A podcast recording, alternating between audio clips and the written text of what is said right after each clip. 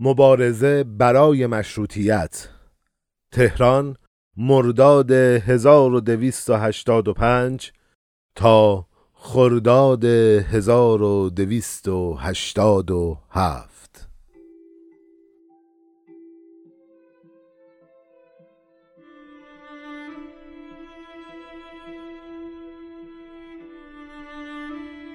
مرگا به من که با پر تاووس عالمی یک موی گربه وطنم را عوض کنم درود به روان پاک همه شهیدان راه آزادی درود به همه ملت شریف ایران. این 24 مین اپیزود پادکست ایران و انقلاب هست که در روز شنبه 27 اسفند ماه 1401 با روایت من مجتبا شایسته منتشر میشه. خب پادکست ایران و انقلاب میاد با روایت شکلگیری اعتراض هایی که منجر به انقلاب موفق توی ایران شدن روند به ثمر رسیدن انقلاب های موفق توی ایران رو بررسی می‌کنه. در واقع ما با روایت این اتفاقات می‌خوایم از تاریخ درس بگیریم چون می‌دونیم که ملتی که تاریخ خودشو بلد نباشه محکوم به تکرار تاریخ و البته شکسته خب همونطوری که می‌دونید ما از اول اومدیم شرایط فرهنگی، اجتماعی، سیاسی و ژئوپلیتیکی ایران قبل از انقلاب مشروطه و در دوران قاجار رو بررسی کردیم. مشکلاتی که شاههای قاجار داشتن رو روایت کردیم. به دوران اصلاحات عباس میرزا و امیر کبیر رسیدیم. در نهایت عوامل اثرگذار توی انقلاب مشروطه رو با همدیگه بررسی کردیم. توی مرحله بعدی اومدیم سه اعتراضی که منجر به انقلاب مشروطه شد رو با احزابی که توی اون دوران تأثیر گذار بودن توی این اعتراض ها رو با هم مرور کردیم. خب همونطوری که می‌دونید توی اپیزود قبلی مزفر شاه فرمان مشروطیت رو امضا کرد و تازه رسیدیم به اصل ماجرا یعنی سمردهی انقلابی که شکل گرفته. یه چند تا نکته خیلی مهم هم هست که آخر اپیزود در رابطه با اون صحبت می‌کنیم در رابطه با اتفاقاتی که توی پادکست ایران انقلاب توی سال 1401 افتاد. بریم سراغ اپیزود.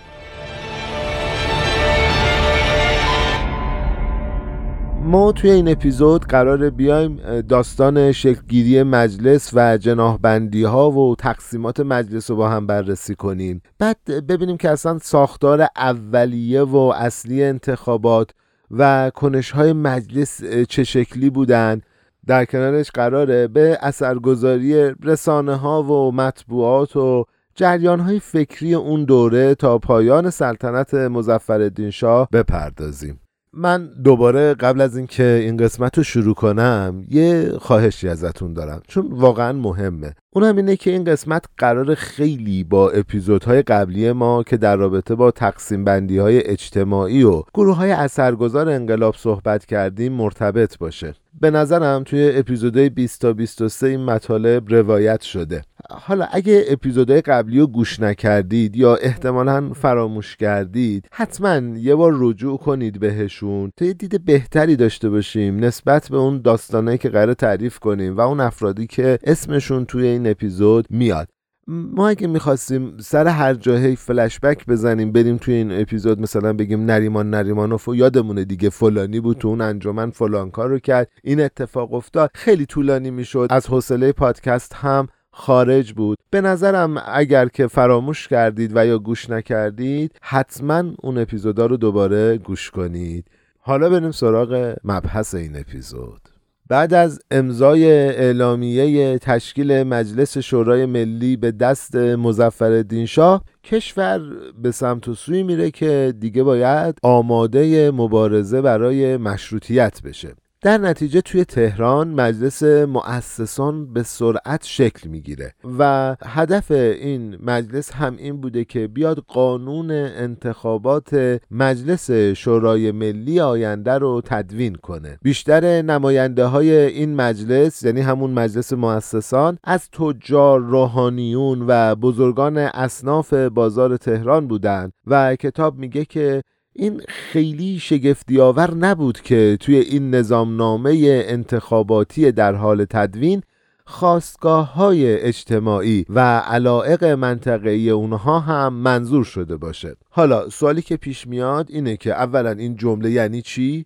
و دوما اینکه اونا اصلا چجوری تونستن نماینده ها رو تقسیم کنن انتخاب کنن که برحال این وسط دعوایی شکل نگیره و اون اتحادی که قبل از انقلاب به وجود اومده بود از بین نره. خب تقسیم بندی نماینده ها به این شکل بود که طبقه شاهزاده ها و قاجاریان علما و طلاب اشراف تجار دارای محل معین کسب و کار زمیندارانی با داشتن املاکی حداقل به ارزش هزار تومان و صنعتکاران اصناف شناخته شده که دارای مغازه‌ای که اجاره اون برابر حداقل میزان اجاره متوسط محل باشه. من تصورم اینه که تا اینجا ما قشر متوسط اجتماعی رو به بالا رو داریم و الان هنوز خبری از قشر ضعیف توی نماینده ها نیستش خب ادامه بدیم همینطور کل کشور به 156 حوزه انتخاباتی تقسیم شد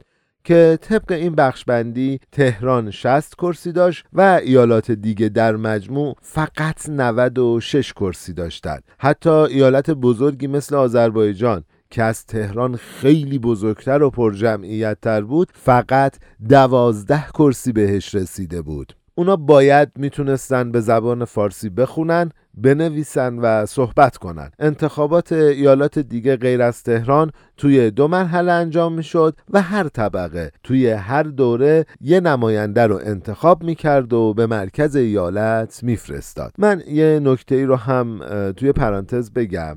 کتاب بخش های کشور رو میاد به ایالت های مختلفی تقسیم می‌کنه. واقعیتش اینه که ما نمی‌دونیم شامل چه نظم و تقسیمیه این ایالت هایی که کتاب معرفی کرده و به خاطر حالا کوتاهی فرصت و اینا نتونستیم منابعی رو پیدا کنیم که بتونه دقیق به ما بگه که این ایالت ها چطور تقسیم شده بود تا ما بتونیم اونو برای شما روایت کنیم. اما نکته که وجود داره تیم نویسنده های ما دارن روی موضوع کار می‌کنن که اگر یک منابع دیگه پیدا کردن که بتونه کمکمون بکنه ما توی اپیزودهای بعدی حتما براتون روایت می‌کنیم و میگیم که چطوری این ایالت ها تقسیم شده بود. خب بریم سراغ اپیزود. ما تا اونجای جلو رفتیم که توی هر دوره یه نماینده به مرکز استان فرستاده می‌شد. این نماینده ها باید نامزدهای ایالتی رو تعیین می‌کردن و به مجلس میفرستادن.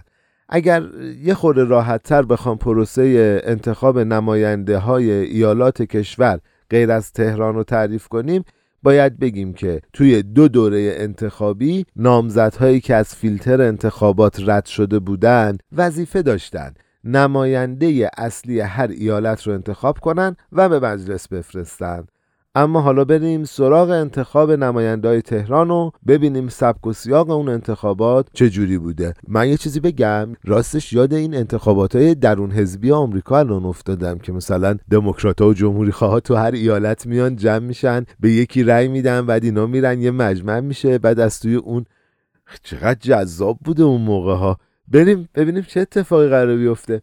انتخابات توی تهران برخلاف بقیه ایالات یا شهرها تک مرحله ای بود و طبق اون دستبندی که گفتیم قاجار و شاهزادگان چهار نماینده زمینداران ده نماینده علما و طلاب چهار نماینده تجار ده نماینده و در نهایت اصناف سی و دو نماینده انتخاب می کردن. اما دقیقا قبل انتخابات یه اتفاقی میفته ریش سفیدای اصناف میان و 103 سنف شناخته شده تهران رو به 32 سنف مرتبط و اصلی تقسیم می‌کنن. به هر کدوم از اون اصناف هم یه کرسی تعلق می‌گیره که توی مجلس داشته باشن. این نکته هم اضافه کنیم که یه مشاغل کم درآمدی مثل باربرها و شتردارا از انتخابات محروم بودن و نمایندهی بهشون تعلق نمی‌گرفت. خیلی خوب.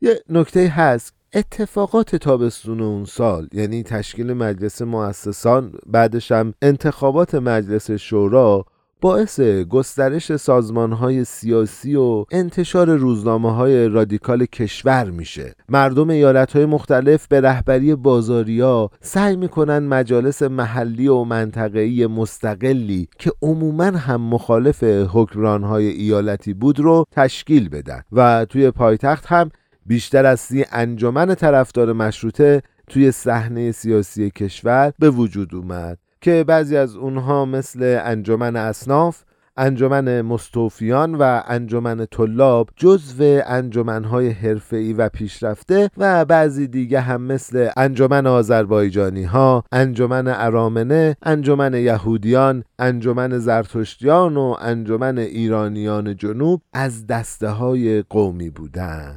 اما بین همه این انجمنها فعالترین و بزرگترین گروهی که حدود سه هزار نفر عضو داشت انجمن آذربایجانی ها بود. حالا بریم ببینیم که این انجمن دقیقا چی بود و چی کار می‌کرد. قبلش بریم یه موسیقی بشنویم. من یه نکته هم بگم تا تا موسیقی رو می‌خوایم بشنویم. نه به اون دوره استبداد نه به اینجا که اومدیم یه مجلس درست کنیم. دیگه تو محله هم اومدن شورا تأسیس کردن و اون شوراها هم همراستا با اون مجلس نبودن. مخالفش بودن. یعنی این خلقیات ایرانی که افراط و تفرید داشته همیشه توی تاریخ مشخصه. بریم موسیقی رو گوش کنیم.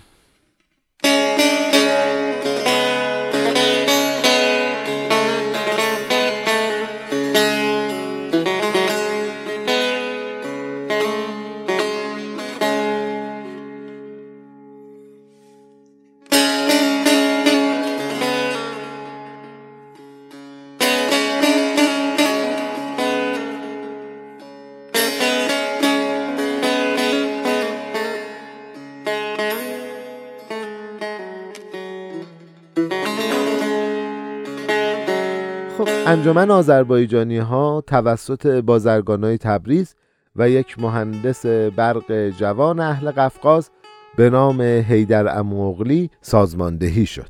اون که پیرو حزب سوسیال دموکرات روسیه بود تونست همراه با نریم نریمانوف حزب سوسیال دموکرات ایران رو توی باکو تأسیس کنه و میشه گفت اون اولین سلول حزب سوسیال دموکرات رو توی ایران تشکیل داد. بچه ها اپیزودهای 20 تا 23 رو گوش کنید. در رابطه با همه این کلمات و اسامی اونجا مفصل صحبت کردیم. خب اما به غیر از اون نشریات هم به اندازه تشکیلات های مختلف فعال میشن و از 6 ماه بعد از شروع انقلاب تا ده ماه پس از تشکیل مجلس شورا تعداد روزنامه ها و مجلات از شش عنوان به یکصد عنوان می‌رسه و بیشتر اونها هم عناوینی خوشبینانه و ملیگرایانه و رادیکال و تندرو داشتن. روزنامه های مثل ترقی، بیداری، وطن، آدمیت، اتحاد، امید و عصر نو. اسامی روزنامه های مطرح اون دوره بود اما شدید و لحنترین و پرطرفدارترین نشریات توسط سازمان های مخفی که دوباره توی اپیزودهای قبلی در رابطه باشون صحبت کردیم منتشر می‌شد. و به نظر می رسید که روشنفکرها بعد از سالها سکوت اجباری تونسته بودن برای بیرون ریختن همه افکار سیاسی تازه خودشون به انتشار مجله و روزنامه رو بیارن. توی گیرودار این فعالیت های گسترده و شورانگیز بود که مجلس شورای ملی توی مهر ماه اون سال افتتاح میشه و همون جوری هم که پیش بینی می‌شد نقش مهم طبقه متوسط سنتی توی ترکیب اجتماعی مجلس باستاب پیدا می‌کنه. یکی از اپیزودهامون فکر می‌کنم دو تا اپیزود بعد از اپیزود اصلاحات امیر کبیر هست در رابطه با طبقه متوسط سنتی مفصل صحبت کردیم به عنوان یکی از عوامل اثرگذار انقلاب مشروطه. خب تا حدی که از کل نماینده های مجلس 26 درصد از بزرگان اصناف 20 درصد روحانی و 15 درصد از تجار بودند و وجود سه طیف و مسلک غیر منسجم اما مشخصی که کم کم گسترش پیدا می‌کرد یعنی مستبدین و معتدلین و آزادی خواهان جناح بندی های سیاسی رو شکل داد. چی شد؟ اومدیم گفتیم یه درصد زیادی از این نماینده ها برای طبقه متوسط سنتی بودن درصدش از تجار و روحانیون و اینا رو گفتیم. اما گفتیم که سه تا مسلک سه تا فکر سه تا گروه بندی یا جناح بندی دقیقی که دیگه داشت آروم آروم گسترش پیدا می‌کرد در واقع اون مجلس رو شکل داد. مستبدا و معتدلا و آزادی خواه مستبدا تعدادشون کم شمار بود. و طرفدار زیادی هم تو مجلس نداشتن و خیلی هم علاقمند به مذاکره توی مجلس نبودن. میشه حد زد دیگه. اونا شاهزاده ها اعیان و زمیندارا و حالا به طور کلی برجواهایی بودن که علاقه ای نداشتن سر منافعشون و واگذاری امتیازاتی که حق خودشون می‌دونستن با بقیه چونه بزنن. معتدلین یا همون میان روها که اکثریت عمده مجلس رو تشکیل می‌دادند توسط دو تاجر ثروتمند یعنی محمد علی شالفروش که رهبری راهپیمایی و تحسن شاه عبدالعظیم رو توی خرداد 1284 به عهده داشت. یه توضیح هم دادیم در رابطه باش دیگه قبلا. و امین و ضرب مسئول قبلی زرابخانه سلطنتی و تأمین کننده و تهیه کننده هزینه ها و تشکیلات بسنشینی یا همون تحسنی که توی سفارت بود رو به عهده داشت پشتیبانی می شدن. پس این دو آدم پرنفوذ و تاثیرگذار توی دو اتفاق مهم قبل از امضای فرمان مشروطیت که کامل تعریفشون کردیم رهبری حزب میانه رو رو به دست داشتن کتاب میگه این گروه از پشتیبانی ارزشمند آیت الله تباتبایی و بهبهانی برخوردار بود و این دو شخصیت اگرچه نماینده مجلس به حساب نمی اومدن اما توی بیشتر مذاکراتش حضور داشتن. منظورمون از دو شخصیت دو مرجع تقلید نیست یعنی آقای بهبهانی و تباتبایی نیست. منظورمون همون رهبرای گروه یعنی آقای شالفروش و آقای امین و زربه در حالی که معتدلین از سمت طبقه متوسط سنتی حمایت می شدن آزادیخواها یا همون لیبرال ها عموما نماینده طبقه روشن فکر به حساب می اومدن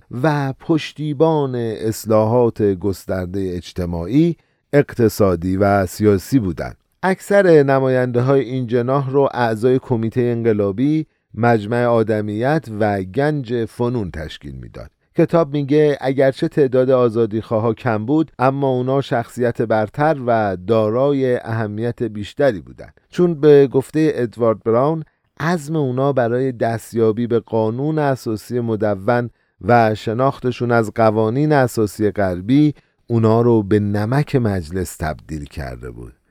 چه تشبیه عجیبی. کتاب تو ادامه میگه اگرچه آزادی خواه به اجرای اصلاحات گسترده حتی اصلاحات غیر دینی تمایل داشتن ولی حاضر بودن برای تدوین یک قانون اساسی مورد قبول سازش کنن و خواسته های خودشون رو تعدیل و با نماینده های میانه رو همکاری داشته باشند. نماینده ها تدوین قانون اساسی را اول با نیت استحکام موقعیت و تضمین نقش مجلس شروع می کنند. توی سندی که بعدها به قانون اساسی معروف شد مجلس به عنوان نماینده کل مردم قدرت زیادی گرفته بود این نهاد مسئول ارائه هر گونه پیشنهاد برای رفاه حال مردم و بهبودی دولت و مرجع نهایی تصمیم گیری درباره کلیه قوانین مقررات، بودجه، قراردادها، وامها،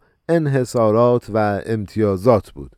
مدت زمان هر دوره از مجلس هم دو سال تعیین شد که در این مدت بازداشت نماینده ها بدون اجازه از مجلس غیر قانونی بود. علاوه بر این یه اجازه هم به شاه دادن که سی نفر از شست نفر سناتور مجلس سنا رو تعیین کنه و طبق گفته کتاب همه نماینده ها این متن رو با شادمانی تصویب کردن و به حضور شاه که در بستر مرگ بود بردن.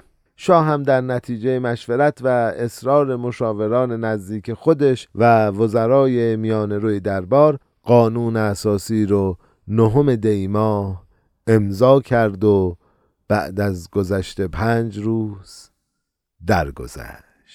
خیلی خوب. ممنون از اینکه تو این قسمت کنار ما بودید. ما رو همراهی کردید. واقعا با کامنت ها و ایمیل ها و پیام هایی که به ما می‌دید به ما انرژی می‌دید. ما داستان های تشکیل اولین مجلس و اتفاقاتی که توی اون مسیر افتاد و تعریف کردیم. سعی کردیم روایت رو تا جایی جلو ببریم که پایان حکومت سیاه مزفر شاه همزمان با شروع و تشکیل مجلس باشه. و از قسمت بعدی مبارزه برای مشروطیت در اوج درگیری رو با شروع فرمان روایی و حکومت محمد علی شاه و داستانهایی که در نهایت منجر به به توپ بسته شدن مجلس میشه رو براتون روایت می‌کنیم. امیدواریم که بتونیم تاریخ رو به طوری روایت کنیم که ارزش اون رو متوجه بشیم و ازش درس بگیریم که ایران رو در مسیر عزت و سربلندی هدایت کنیم. خب همونطور که می‌دونید این آخرین اپیزود ما توی سال 1401 بود. ما به صورت رسمی از 17 مهر ماه امسال با شروع اعتراض های مربوط به کشته شدن مهسا امینی کار روایت تاریخ انقلاب مشروطه رو شروع کردیم. و توی 27 مهر ماه که توی Castbox منتشر شدیم و تا امروزی که 27 اسفند ماه هست پنج ماه میگذره. 150 روزه که با هم تاریخ خوندیم و یاد گرفتیم. خواستم قبل از هر چیز ازتون تشکر کنم. از همه کسایی که از روزهای اول انتشار همراه ما بودن. کانال های پادکست ما رو subscribe کردن و در نهایت ما رو به دوستاشون هم معرفی کردن. ما تا امروز بیش از دوازده هزار بار توسط شما شنیده شدیم. یعنی شما یه چیزی حدود پنج هزار ساعت برای شنیدن ما زمان گذاشتید. ما حدود 712 دقیقه محتوا تولید کردیم و توی این مسیر بعد از همراهی ارزشمند شما با پادکست ایران و انقلاب یه تیم خوب نویسنده زحمت کشیده که سرپرستیش با احمد اسداللهی عزیز هست. محمد حسین منصوری هم که زحمت انتخاب موسیقی رو داشته. این وسط توی میکس و edit بچه های هنری تیم هیواد خیلی کمک من کردن. خانم آخانی توی زیبایی شناسی صوتی کار خیلی کمک حال من بود. و من هم که به عنوان editor mix کننده صدا توی این پادکست کنار شما بودم. امیدوارم توی این مسیر توی سال آینده بتونیم سطح کیفی کار رو بیشتر کنیم تا کنار همدیگه به سمت ایرانی سربلند حرکت کنیم. کانال های پادکست ما رو می‌دونید. توی Google Podcast توی Castbox توی Apple Podcast با عنوان پادکست ایران انقلاب می‌تونید ما رو پیدا کنید subscribe کنید. سایت ما hmpc.ir هست. راه های ارتباطی ما تلگرام توییتر با at sign ایران و انقلاب با Q هست. و اگرم خواستید که ما رو حمایت مالی کنید عبارت صفحه حامی باش پادکست ایران و انقلاب رو search کنید. همون لینک اول ما هستیم. من یه نکته رو در رابطه با این موضوع بهتون بگم چون در رابطه با اسپانسر شدن ایمیل میاد. یه باوری داریم ما. زمانی که اسپانسر توی پادکست تاریخی وارد میشه امکان اینکه یک جانب نگری به وجود بیاد دخالت توی محتوای پادکست به وجود بیاد زیاده. من سپاسگزار لطف و محبت همه شما هستم. اما چیزی که برای ما ارزشمند هست حمایت مالی هست نه اسپانسری. به خاطر اینکه بتونیم بیطرفی رو رعایت کنیم یک تاریخ خوب رو برای شما روایت کنیم. خب سال 1401 با همه اتفاقات خوب و بدش گذشت. ما روزای سختی رو کنار هم بودیم روزایی که احساسات خیلی شدیدی رو یهو توی چند روز تحمل می‌کردیم. احساسات ناشی از غم امید ناامیدی شادی اتفاقات خیلی عجیبی امسال برای همه ما افتاد. و من فکر می‌کنم که تاریخ خیلی عجیبی رو ما توی امسال رقم زدیم. امیدوارم که سال 1402 سال خوبی باشه برای همه ما برای ایران عزیز ما و برای ایرانی آزاد عزتمند و سربلند. خدا نور خدا پایان این شب سیاه و سوت و کوله وطن یعنی همینجا یعنی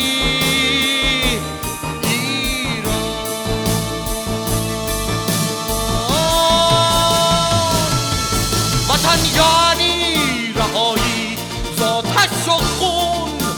خروش کاوه و خشم